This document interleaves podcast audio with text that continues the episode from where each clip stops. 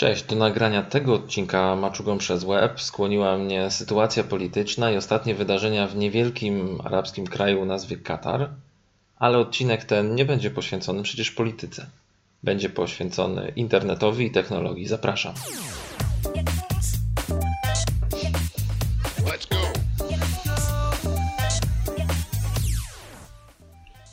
Gdy żyjesz, pracujesz, funkcjonujesz w krajach ogólnie pojętego zachodu, naszej kultury i naszego dostępu do technologii, wydawać ci się może, że wszędzie na świecie, na podobnym pułapie technologicznym wszyscy korzystają z internetu czy ze zdobyczy tego, co właśnie technologia nam daje. Oczywiście masz wrażenie, że są kraje w Afryce czy w Ameryce Południowej, czy może jakieś najbiedniejsze kraje w Europie, gdzie dostęp nie jest aż tak powszechny i na przykład zamówienie Ubera nie jest czymś, co robi się codziennie tysiące razy w dużych miastach. Natomiast no, masz pewien obraz korzystania z internetu na przykład, który składa się z komputera, czy też laptopa, przeglądarki internetowej, wyszukiwarki Google i, i tak dalej. Natomiast ja miałem okazję przez ostatnie dwa lata odwiedzić Katar, szczególnie stolicę tego państwa, miasto Doha, kilkadziesiąt razy w ramach prowadzenia tam projektu takiego multimedialno-edukacyjnego. Miałem więc okazję zderzyć się nie tylko z kulturą tego kraju i pewnymi odmiennościami, ale także sposobem pracy i tym, co nas interesuje w tym podcaście najbardziej, a więc tym, jak działa tam technologia i jak ludzie z tą technologią, z internetem współpracują. No więc jest kilka istotnych różnic, które wpływają na to, jak odbiera się te sprawy w Katarze. Pierwsza sprawa to tak naprawdę mobile first, ta tendencja, która gdzieś u nas w Europie oznacza, że jak publikujemy treści multimedialne czy projektujemy stronę internetową, to musimy uwzględnić to, że paręnaście, może dwadzieścia parę procent odbiorców naszych treści to będą osoby korzystające z urządzeń mobilnych, z telefonów i tabletów, więc musimy projektować w taki sposób, żeby tych ludzi nie tracić, no bo kto w dzisiejszych czasach może sobie pozwolić na utratę parunastu procent z grupy potencjalnych klientów. Otóż w Katarze jest troszkę inaczej. Tam z urządzeń mobilnych, z, ze statystyk mojego projektu wynika, korzysta prawdopodobnie około osiemdziesiąt procent użytkowników na zasadach przede wszystkim smartfon, później długo, długo, długo nic, no i może w pracy komputer. No ze smartfonem jeszcze możemy porównać powiedzmy tablet, chociaż jest on mniej wygodny do, do przenoszenia łatwego, więc przede wszystkim wszystkie podstawowe operacje i te mniej podstawowe muszą się odbywać w urządzeniu mobilnym, co sprawia, że tak naprawdę nie możemy myśleć w ogóle w inny sposób niż mobile first, jest to takie prawdziwe mobile first, ponieważ jeżeli nie zadbamy o użytkowników mobilnych, to stracimy tak naprawdę prawie całą swoją grupę docelową. Katarczycy nie uruchamiają komputerów poza sytuacjami jakimiś w pracy i jeżeli już korzystają z jakichś treści social mediowych, to przede wszystkim na swoich iPhone'ach, bo tego sprzętu jest tam najwięcej. Do tego stopnia, że na przykład dla nich bardziej naturalnym sposobem komunikacji między sobą, ale także między, uwaga, organizacjami czy też urzędami, to też jest komunikator WhatsApp niż na przykład e-mail. E-maile oczywiście funkcjonują jak najbardziej, są, yy, są normalną rzeczą, natomiast nie jest niczym dziwnym, że przedstawiciel na przykład jakiegoś urzędu czy ministerstwa wysyła do swojego yy, kooperanta, współpracownika czy, czy czasami jakiejś osoby z zewnątrz po prostu informację WhatsAppem, próbując się na przykład umówić na spotkanie.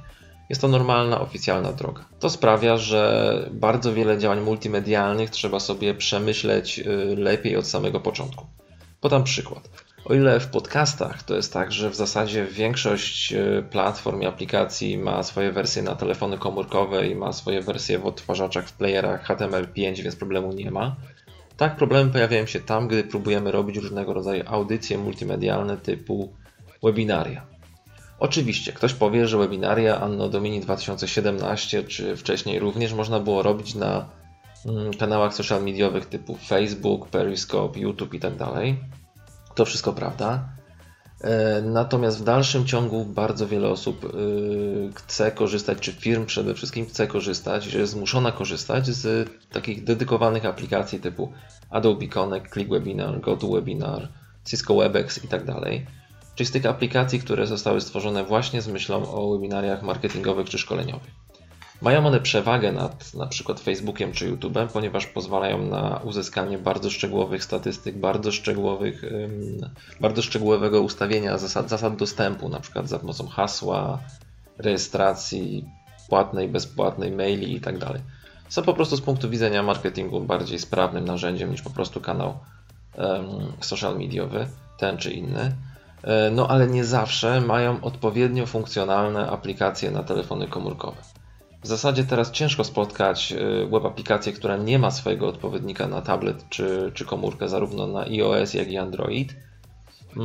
Natomiast nie zmienia to faktu, że nie wszystkie te funkcje, do których przywykliśmy na komputerach, są użyteczne w jakikolwiek sposób na telefonach komórkowych, więc trzeba sobie tego typu działania od razu zaprojektować i bardzo dokładnie przetestować. Druga sprawa wiąże się z takimi podstawowymi różnicami kulturowymi. Może słyszeliście o tym, że Katar jest krajem dosyć mocno religijnym. To prawda i jeżeli pracowałem z różnymi osobami, które zapraszałem z całego świata, z różnych kontynentów, z Azji, z Ameryki Północnej, z Europy do współpracy ze mną tam na miejscu, to bardzo często podczas takiego pierwszego briefingu, który odbywał się na przykład za pomocą jakiegoś Skype'a czy telefonu komórkowego, taka osoba mówiła mi: spoko, spoko, wszystko rozumiem, pracowałem w Dubaju. Otóż nie, nie, nie. Katar i Dubaj to są dwa zupełnie różne wszechświaty. O ile Dubaj jest takim bogatym, inwestującym na potęgę krajem arabskim, który no jednak rozumie potęgę i wartość tego rynku zachodniego, biznesu, turystyki i trochę przymyka oko na, na wymogi wynikające powiedzmy z kultury czy religii, tak Katar jest krajem dosyć mocno zamkniętym, bardzo mocno religijnym i tam po prostu zarówno z treścią, jak i ze sposobem jej serwowania, czy w ogóle z komunikacją trzeba się umieć dostosować, ponieważ no, dla Katarczyka Dubaj nie jest najlepszym przykładem bycia fajnym krajem, mówiąc tak bardzo, bardzo delikatnie. To też wiąże się z tym, że obecnie bardzo łatwo jest krytykować Katar na podstawie jakichś tam newsów czy fake newsów z internetu, że Katar wspiera terroryzm. Tak naprawdę sprawa jest dużo bardziej skomplikowana i bardziej przypomina to sytuację właśnie fake newsową niż, niż rzeczywistość. Katarczykom też dosyć trudno bronić się przed takimi zarzutami, ponieważ są krajem niewielkim i nie mają ze specjalnie dużego takiego doświadczenia w Obron, obronie przed tak stosowanym czarnym P R-em. Mówię o tym zamknięciu, ponieważ bardzo wiele treści jest cenzurowanych, szczególnie w mediach takich publicznych typu telewizja. Trzeba też zwrócić uwagę na to, że jedna z najlepszych, jeżeli nie najlepsza telewizja informacyjna, mówię tutaj o standardach pracy, o pewnym, pewnych metodykach, to jest Al Jazeera, czyli telewizja, telewizja katarska. Oczywiście ona w swoich takich najbardziej konserwatywnych kanałach no, jest trudno strawialna dla przeciętnego Europejczyka, nawet tam mieszkającego na miejscu. Natomiast jest to bardzo porządnie robione, robiona telewizja i w tej wersji takiej powiedzmy zachodniej czy, czy, czy, czy pokazującej content taki, taki dla odbiorcy w Europie czy w Stanach Zjednoczonych naprawdę ciężko się, się jest do czegoś doczepić. Niemniej jednak filmy często są w odpowiedni sposób przemontowywane, niektóre sceny są zasłaniane nawet w taki sposób bardziej, bym powiedział, prymitywny, jakąś zastawką graficzną. Zmieniane są napisy, treści dialogowe, reklamy itd. Wszystko to może podlegać cenzurze.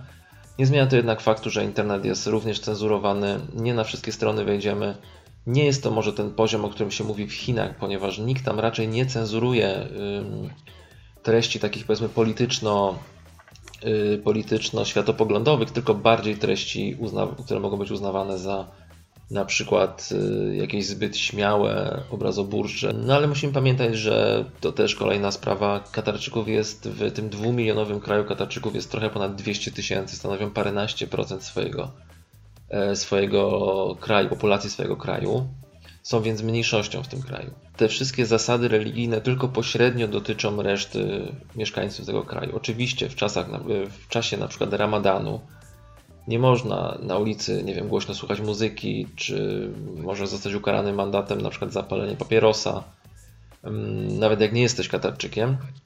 Nie zmienia to jednak faktu, że normalnie no, ludzie starają się jakoś te obejścia cenzury ominąć.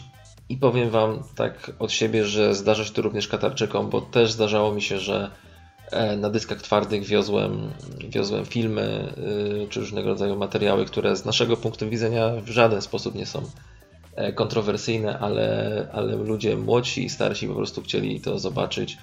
Ja sam pracowałem z dziewczyną, która była studentką szkoły filmowej, tworzyła multimedia na co dzień. I ona nigdy wcześniej nie słyszała takiego nazwiska jak Hitchcock czy, czy, yy, czy Spielberg na przykład. David Lynch też dla niej był zupełną nowością. Wymieniliśmy się filmami, no wymieniliśmy może dużo powiedziane. Bardziej my dostarczyliśmy filmy. No więc ta cenzura multimediów w internecie jest także dosyć mocno widocznym trendem. I trzecia sprawa, o której chciałem powiedzieć w tym odcinku, to sprawa y, takiego multimedialnego marketingu.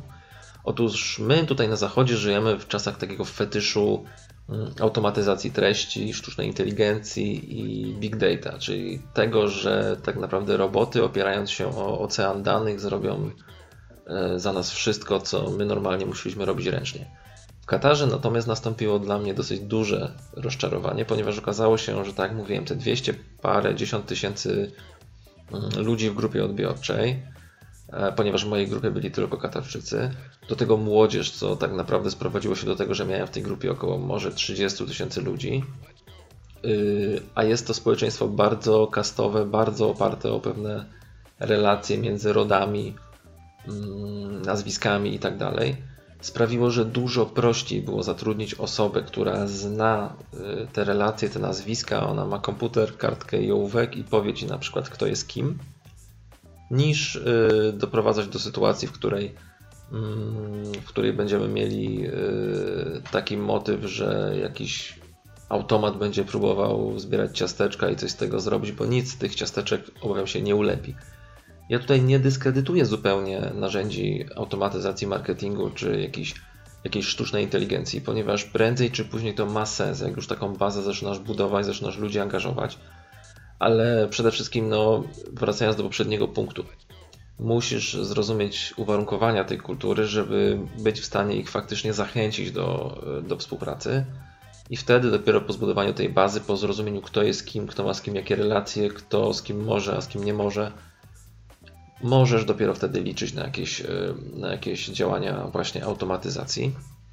Zresztą są tutaj elementy, których nie przewidzi żaden robot, ani żadna aplikacja. Któregoś razu bardzo długo staraliśmy się o spotkanie z pewnym celebrytą świata mediów katarskich, który robi bardzo ciekawy kanał na YouTubie, ma dużą oglądalność na Facebooku, generalnie bardzo fajny człowiek. On otwarty był na spotkanie, ale miał strasznie napięty kalendarz i kiedy wreszcie udało mi się umówić na spotkanie z nim, co było dla mnie takim sukcesem tego dnia, że wreszcie się udało, okazało się, że jednak nie mogę, ponieważ mój dyrektor generalny, Katarczyk, był z wyższego rodu rangą niż ten celebryta, co oznaczało, że nie mogę, ja ani mój dyrektor generalny, nie możemy pojechać do siedziby czy do miejsca wyznaczonego przez tego celebrytę, no bo jakby to wyglądało, że książę jedzie do kogoś o niższym statusie. Oczywiście trochę to przerysowałem, natomiast taka była sytuacja i kiedy zderzasz się z czymś takim na miejscu, to naprawdę masz bardzo różne myśli, ale dalekie są one od pochwał tego systemu. No i ciężko tutaj uwierzyć w jakąkolwiek automatyzację tych działań marketingowych. I zauważyłem też, że takie drobne różnice spotykam często w różnych miejscach w Europie. Nie muszę jechać na drugi na drugą część świata zupełnie innej kultury. Trochę inaczej korzysta się z pewnych rzeczy nawet u naszych sąsiadów Słowaków czy Węgrów. Trochę inaczej w Stanach Zjednoczonych, wszędzie tam gdzie pracowałem, prowadziłem projekty, musiałem się nauczyć pewnych niuansów, więc takim podsumowaniem tego odcinka chciałbym bardzo Was zachęcić do tego, abyście wszędzie mieli otwarte oczy i patrzyli na te ciekawostki tego, jak żyje się z technologią wszędzie, na świecie, w innych miejscach. Bo przecież nie wszędzie jest tak samo. Dziękuję Wam i zapraszam na kolejny odcinek, który pojawi się już wkrótce.